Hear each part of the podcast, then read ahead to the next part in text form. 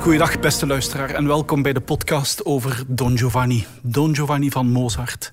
De grote titel, de grote opera van Mozart. We zitten hier in de stemkamer in de Nationale Opera in Amsterdam. Samen met de repetitor van de productie Don Giovanni, Ernst Munneke. En mezelf, Luc Joosten, hoofd van de dramaturgie. En we gaan het hebben over de muziek van Don Giovanni over de muziek van deze partituur. Bijzondere partituur, een van de, ja, van de meest indrukwekkende werken eigenlijk uit de opera-literatuur. En we gaan proberen in deze podcast eigenlijk aan u te laten horen hoe dat Mozart die grote, kwaliteitsvolle partituur heeft kunnen construeren. Hoe dat daar de samenhang is tussen de tekst van Lorenzo da Ponte, fantastische tekst trouwens, de muziek van Mozart natuurlijk, en de handeling. Don Giovanni is een, een opera die de actie centraal staat, de handeling centraal staat. En we voelen echt in die partituur en in die muziek aanwezig hoe dat die actie vormgegeven wordt. En het fascinerende is dat we eigenlijk in die Don Giovanni van Mozart, dat we eigenlijk een voorbeeld hebben uit zijn eigen tijd, van de componist Casaniga, die op een libretto van Bertati een opera gecreëerd heeft onder dezelfde titel, Don Giovanni.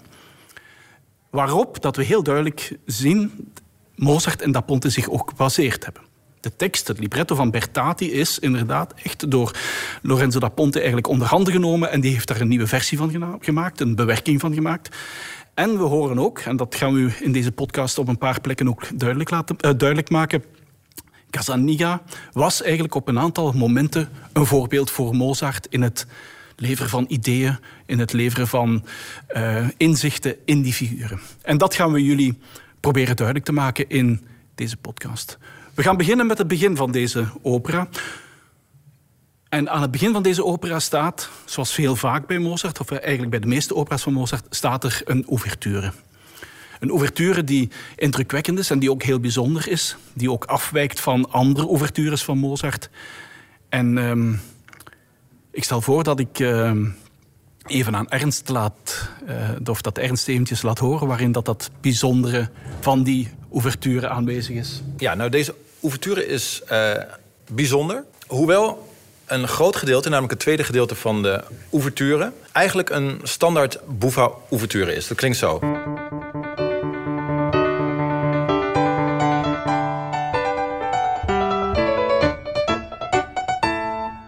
Um, en dat doet heel erg denken aan...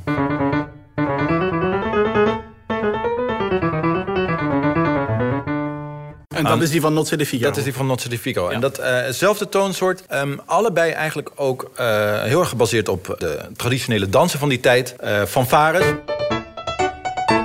Blijft heel erg in één tooncentrum. Dus het staat in D blijft het heel erg in de buurt. Het gaat even naar de dominant, het gaat uh, even naar de mineurversie. Maar het, blijft, het houdt zich heel erg vast aan regels. En eigenlijk is die, dat Allegro is helemaal niet zo uh, revolutionair. Um, en dat geeft gewoon heel erg aan. Nou, het is een bouffa opera. Alleen, uh, het begint daar niet mee. Het begint namelijk met een groot mineurgedeelte. En alleen het eerste akkoord al...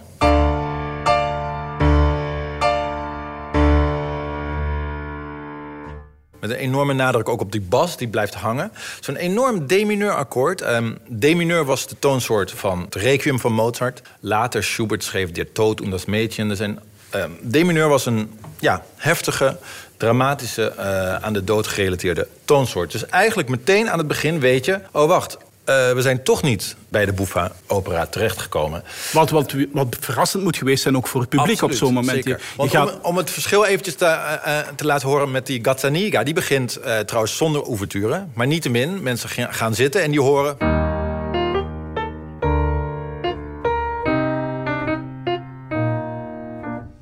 Dat is natuurlijk een heel ander, ander idee dan...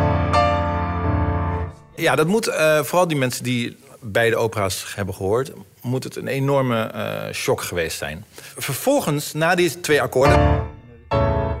krijg je een heel lang gedeelte wat is opgebouwd als een soort fantasie. En een fantasie werd gebruikt ook voor donkere muziek. Heel vaak trouwens in combinatie met trombones. Wat die hier nog niet voorkomen, maar aan het eind van de opera wel heel duidelijk naar voren komen. En dat werd door Gluck eh, al gebruikt in zijn Don Juan.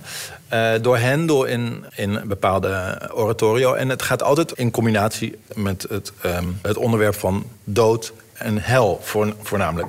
En deze muziek, ook deze fantasie, die geeft de mogelijkheid om ja, naar meerdere toongebieden te gaan. Eigenlijk. Je begint in D klein. Daarna krijg je de bas, die gaat langzaam omlaag. En de harmonie is dit. De bas gaat eigenlijk naar beneden. Wat ook uh, bijvoorbeeld werd gebruikt in uh, Purcell, de uh, bekende aria van Dido. Maar het was een, een ja, de bekend chaconne figuur. Altijd gebruikt voor tragische, tragische momenten. Dat wordt in deze opera gecombineerd met een soort heftig ja, trouwermars gedeelte.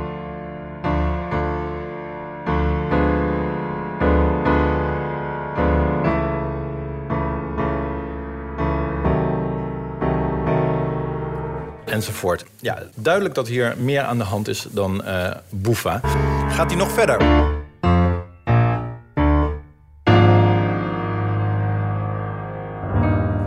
Echt hij zoekt echt, echt de diepste regionen Absoluut. op. En hij gaat uh, verder dan, dan je verwacht. En het, hij komt bij dit akkoord... Ik zal er niet altijd diep op ingaan, maar dit is een Napels uh, sextakkoord... wat altijd wordt gebruikt om echt um, ja, om drama weer te geven. Dus in de toonsoort van D klein, waar we dus in zitten... is dat S groot.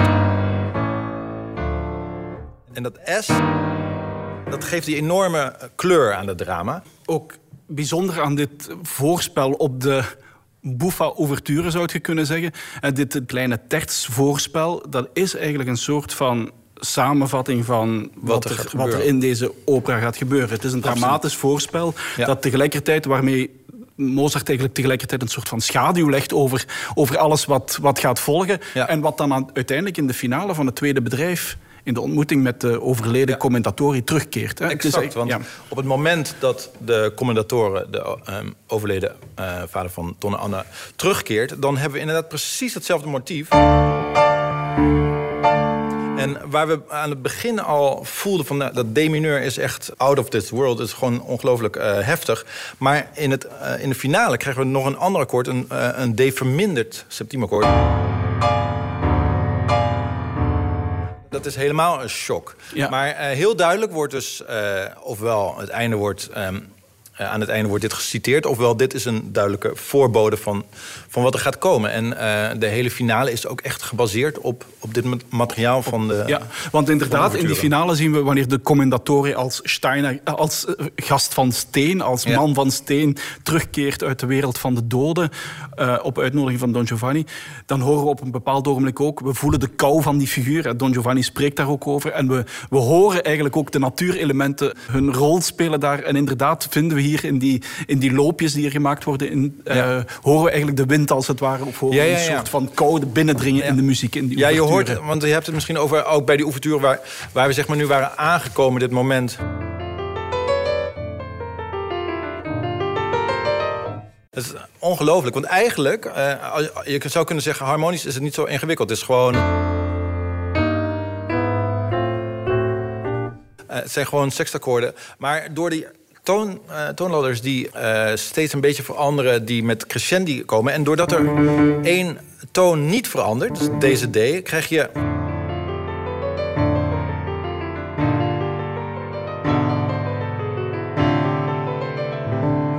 dat de hele duistere uh, van inderdaad die, die natuur, die wind of dat ijzer van de hel, uh, wat dan ook. Want dat is iets wat je voortdurend hoort eigenlijk in die paar maten die we nu nog maar besproken hebben. Dat Mozart ook altijd in, in die onderlaag die, die dreiging blijft doorzetten in een ja. soort van liggende diepe toon zou je kunnen zeggen. En dat daarboven er een enorme variatie is aan verschillende elementen die hij inzet om specifieke kleuringen te geven, om ja. specifieke elementen aan te duiden eigenlijk. Tremolo weer met hetzelfde akkoord. En dan krijgen we dat. Ja. Want dat is eigenlijk, uh, als we ons dat proberen voor te stellen, uh, dat is eigenlijk een enorm schilderende muziek, zou men kunnen zeggen, van ja. een bepaalde wereld. En die we eigenlijk in de opera van die tijd zelden op een gelijkaardige manier vinden. Wij zijn natuurlijk ondertussen vertrouwd via Wagner met, met de filmmuziek, exact. waarin dat eigenlijk schering en inslag is. Maar dit is eigenlijk iets wat, wat vanuit het niets op dat publiek wordt losgelaten en onmiddellijk in een soort van atmosfeer wordt meegenomen die ja, enorm film is en enorm beeldrijk is uh, uiteindelijk. En het, en het begint ook meteen. Ik denk dat um, wellicht uit de traditie van... Uh, um, van Hendel-opera's. Dat mensen nog uh, dachten dat een uh, ouverture het moment was... dat je nog uh, kon gaan zitten, nog eventjes wat kon eten enzovoort. Maar hier is het gewoon duidelijk... vanaf maat 1 gebeurt er iets en moet je, moet je er zijn. Moet je er zijn, ja. ja. En dat je er niet alleen moet zijn... maar dat je eigenlijk ook geboeid moet blijven... dat zien we uiteindelijk ook in, in wat vervolgt.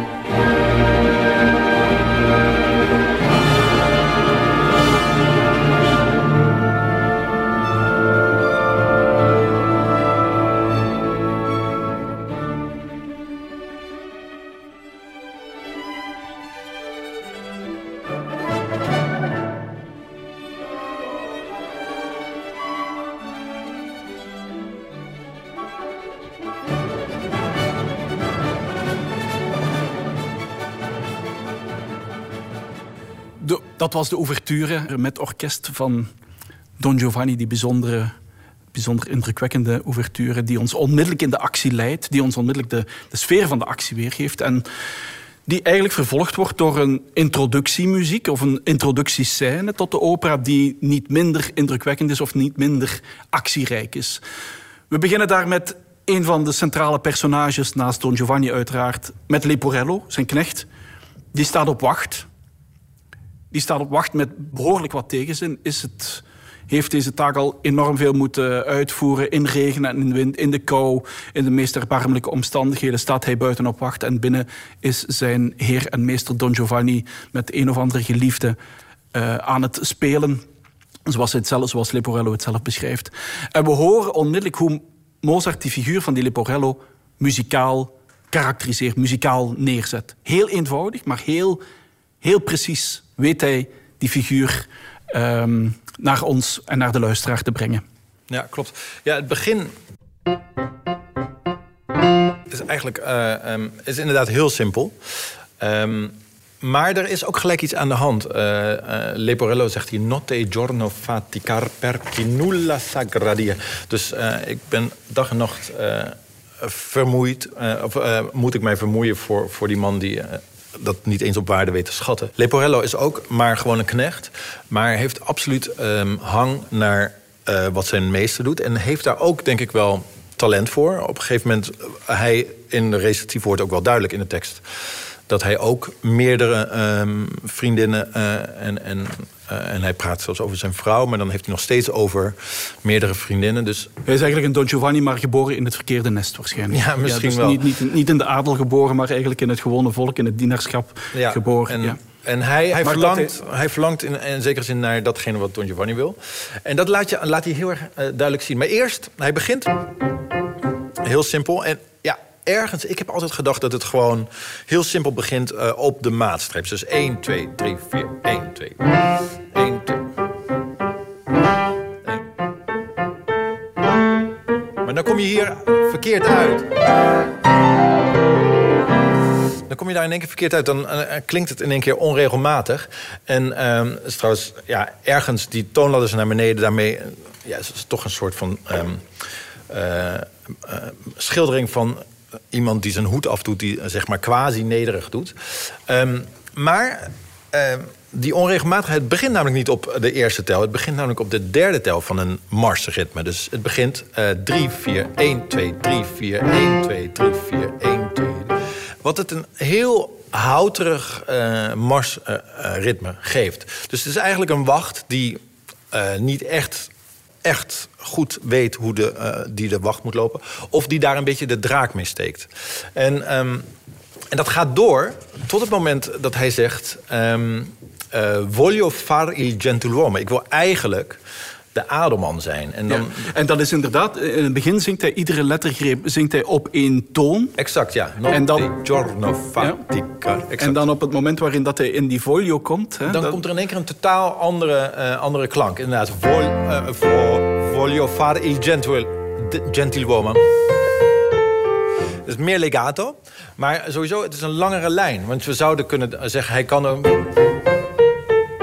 hij hij zou kunnen verder gaan Ja, eigenlijk. Ja, maar het is duidelijk wel anders. Je hoort ook in de strijkers hoor je... Eigenlijk een soort eh galopritme. Eh, die triolen die werden heel erg duidelijk daaraan eh gelieerd. En later hoor je dat bijvoorbeeld in... Errolkönig van Schubert. Altijd als er een paard of een galop eh, wordt geciteerd... dan krijg je die triolen. Dat is heel duidelijk hier. Hij wil een eh, ruiter zijn. En ook zelfs een jager. Want je hoort dan ook in de eh hoorns... eh, hoor je... Dus ehm, eh, duidelijk dat hoornritme. Dat is overigens niet nieuw. Want als we heel eventjes dit eh, vergelijken weer terug met die Gazzaniga... Dat eh, daar hadden we het begin al van gehoord.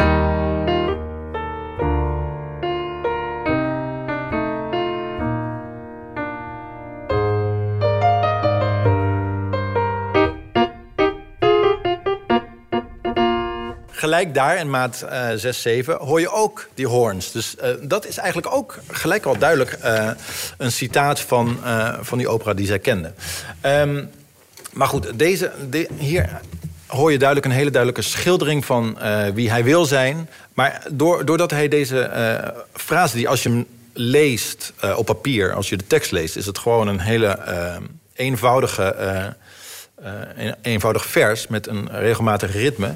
Maar doordat hij dat nu anders aanpakt, maakt het het hele stuk, eigenlijk het hele begin van eh Leporello, maakt hij tot één geheel. Eh, en mm, dat is denk ik een enorm groot verschil van Mozart met andere componisten. Dat hij, dat hij van. ehm, ja, dat hij zo met materiaal werkt dat je niet doorhebt dat we nog eigenlijk in hetzelfde stuk zijn, bijna. Dus we krijgen eigenlijk die introductie, zeer gedetailleerde introductie van, van die figuur van Leporello. We worden onmiddellijk ook met zijn, met zijn, aan zijn lot gekoppeld of aan zijn wensen Ja. gekoppeld. En tegelijkertijd zien we dan, of even, even daarna zien we dan dat hij toch nog altijd zijn functie uitvoert, namelijk op wacht staan en kijken wat er gaat gebeuren. Exact. Eh, dat, dat, zijn, eh, dat zijn meester Don Giovanni eh, rustig zijn liefdespel kan verder zetten. Ik wil niet meer. eh e non voglio più servire. Ik wil niet meer de. eh, Dienen, ja. Ik wil niet meer dienen. En dat is. E non voglio più servire. No, no, no, no. Maar goed, dan verandert het in één keer. ehm ma mi par che venga gente. Er komen mensen aan. In één keer komen er, eh, komen er mensen aan, waarschijnlijk dus Don Giovanni. En vervolgens herhaalt hij diezelfde zin. eh, ik wil niet dienen. Maar met een andere tekst. Daar, oh, wacht, ik wil me niet laten horen. Non mi voglio far sentire. No, no, no. Zelfde tekst, eh, dezelfde melodie, maar in één keer verandert hij van een hele stoere jongen van eh, ik wil het niet meer, naar iemand die zegt, ehm, eh, oh wacht, ik moet, ik moet me niet laten zien. Dus daar is wel duidelijk dat Leporello toch niet, niet een echte Don Giovanni is, want Don Giovanni zou, dat, die zou zich daar niet echt iets van aantrekken. Ja. En dan stormen er inderdaad twee mensen binnen. Ja. Donna Anna en Don Giovanni. Exact. Waarom ze gevlucht zijn, het is niet helemaal duidelijk. Dat is voer voor interpretatie. Ja. En de literatuur daarover die blijft maar eindeloos doorgaan. Fantastisch natuurlijk. Eh, die twee personages komen daar naar buiten gevlucht. Ja, Leporello heeft ze gezien. En muzikaal krijgen we onmiddellijk te zien of te horen wat die personages uiteindelijk met elkaar te maken hebben. Wat hebben die Don Giovanni en die Donna Anna met elkaar te maken? Nou, het is sowieso heel interessant. We zaten dus aan het eind van die Leporello nog gewoon in uh, F majeur. Gewoon een uh, leuke toonsoort. Vervolgens... In, in, een supersnelle modulatie uh, zijn we in, in een andere toonsoort beland. In best mineur. En uh, dan komt Donna Anna en die zegt... Uh, uh, non spera se non mucidi. Ik ga je nooit laten gaan. Um, tenzij je me dood. Ja, tenzij je me dood. waarna hij zegt... donna folle... ja, je bent gek, zeg maar. Je, je schreeuwt voor niks. En wie ik ben, zal je nooit weten. En dat doet hij door niet zijn eigen melodie te nemen... maar... Um, die van haar. Dus zij zegt uh, non sperase non uccido. En hij precies hetzelfde, donna volle. Dus hij kopieert eigenlijk. Dus met al, ze zijn eigenlijk met aan elkaar gewaagd vanaf het begin bij de Helemaal, ja, sowieso. En, en, dat is iets wat zich in de opera ook doorzet. Die Don Giovanni en die Donna Anna zijn eigenlijk de speelfiguren voor lange tijd althans, en zeker in het eerste bedrijf, zijn, vormen zij de grote speelfiguur van de handeling uiteindelijk. En hier, dit is ook gelijk, het geeft aan uh, Don Giovanni. Um, bedenkt eigenlijk nooit uh, zelf melodisch materiaal. Hij heeft geen echte eigen aria. Hij heeft één eigen aria. Hij bedenkt niet echt eigen materiaal. Hij kan altijd heel goed kopiëren. Hij kopieert het gedrag van degene. Als hij met een, iemand van adel spreekt, uh, gedraagt hij zich uh, van adel. Uh, als hij met boerenmeisjes spreekt, gedraagt hij zich ook als zodanig. Um, en dit is wel heel interessant om ook nog heel even te laten horen. Um, want we zitten dus hier.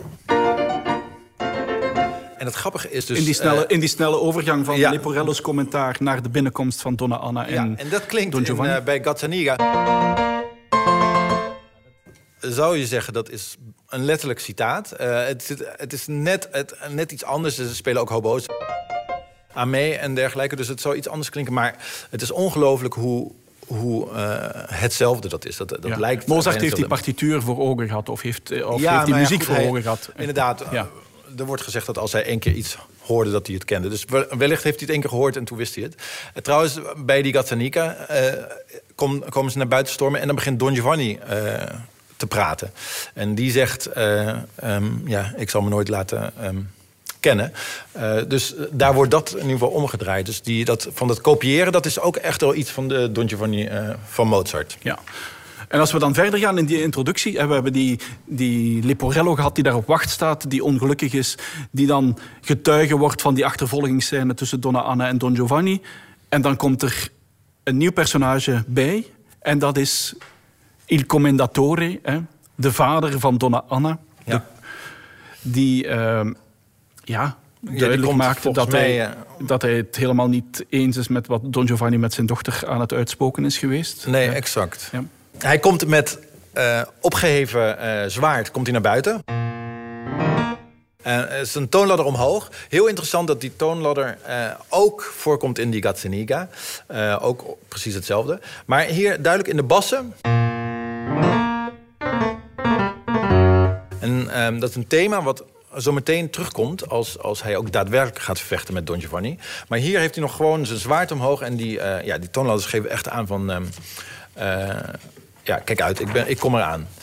En uh, vervolgens zegt Don Giovanni, uh, ja, wegwezen. En als je niet uitkraakt, dan vechten we wel met elkaar. En dan komt het ook daadwerkelijk. Dan zegt hij, misero attendi se vuoi morire. Als je dan inderdaad wil sterven, ja, dan moet je het ook zelf weten. En dan horen we weer... Weer diezelfde toonladders. en vervolgens komt het gevecht. En um, dat is interessant. Um, we hebben eigenlijk steeds in de violen uh, een soort van um, uh, slag of uh, zwaard van, van Don Giovanni. En in de bas die van de commendatoren.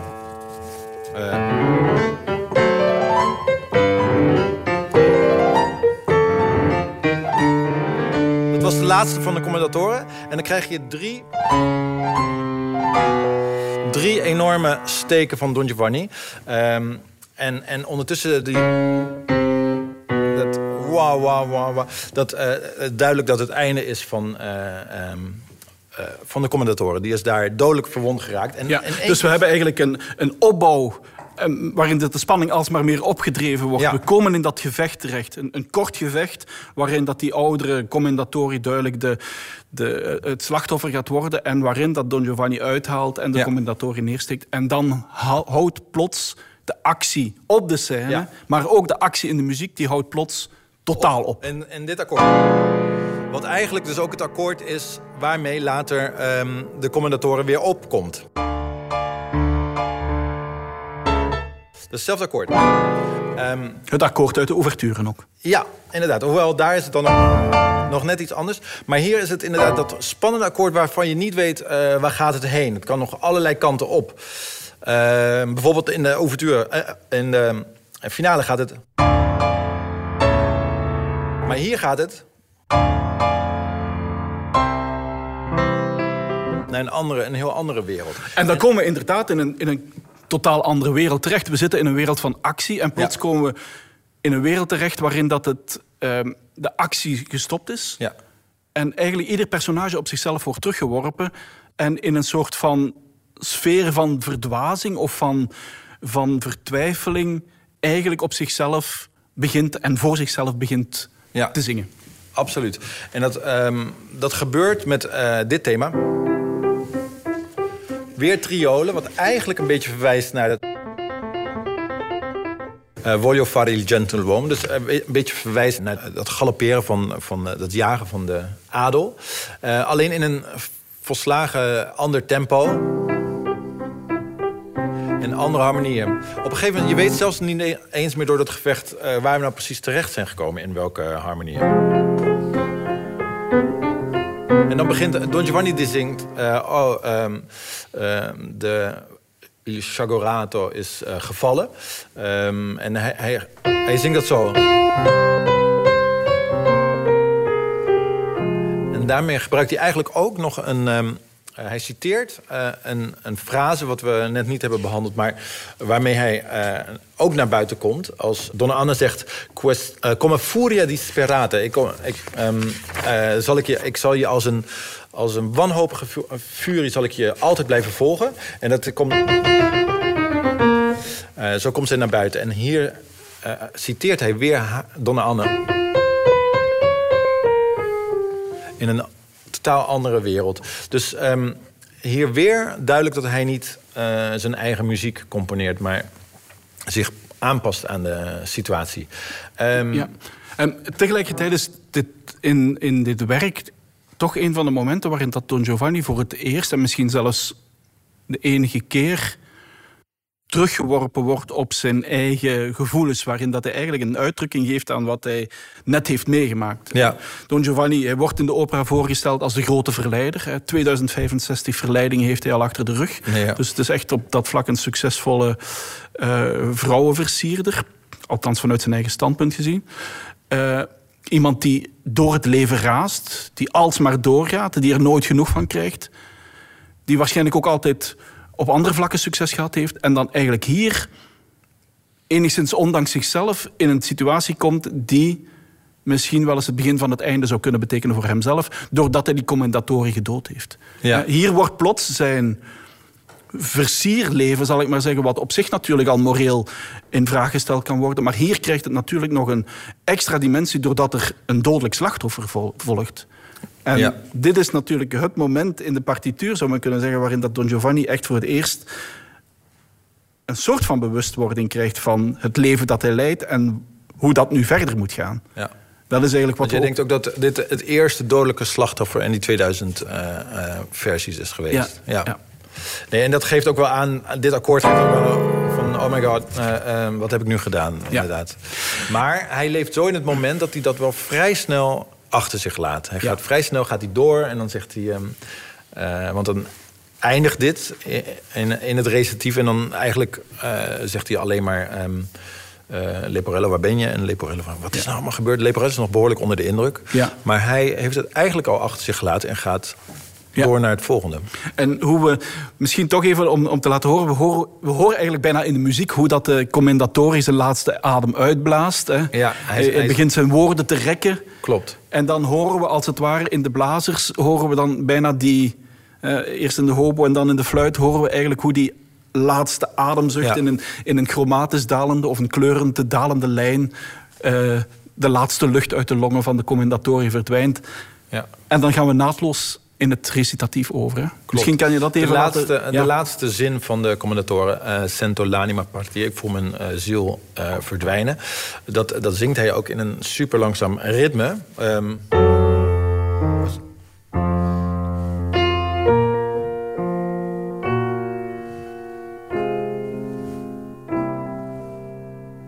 En in diezelfde tijd hoor je dan Don Giovanni nog um, Veggo l'anima partir. Dat zingt twee keer zo, twee keer zo snel.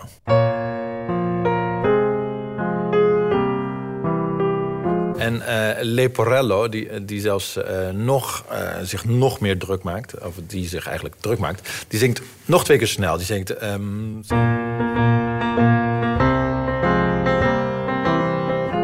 krijgt er eigenlijk drie ritmes. Waarvan inderdaad commendatoren uh, steeds één losse noot zingt, dan een uh, pauze, dan weer een losse noot. En dat eindigt dan uh, met die, die blazers inderdaad.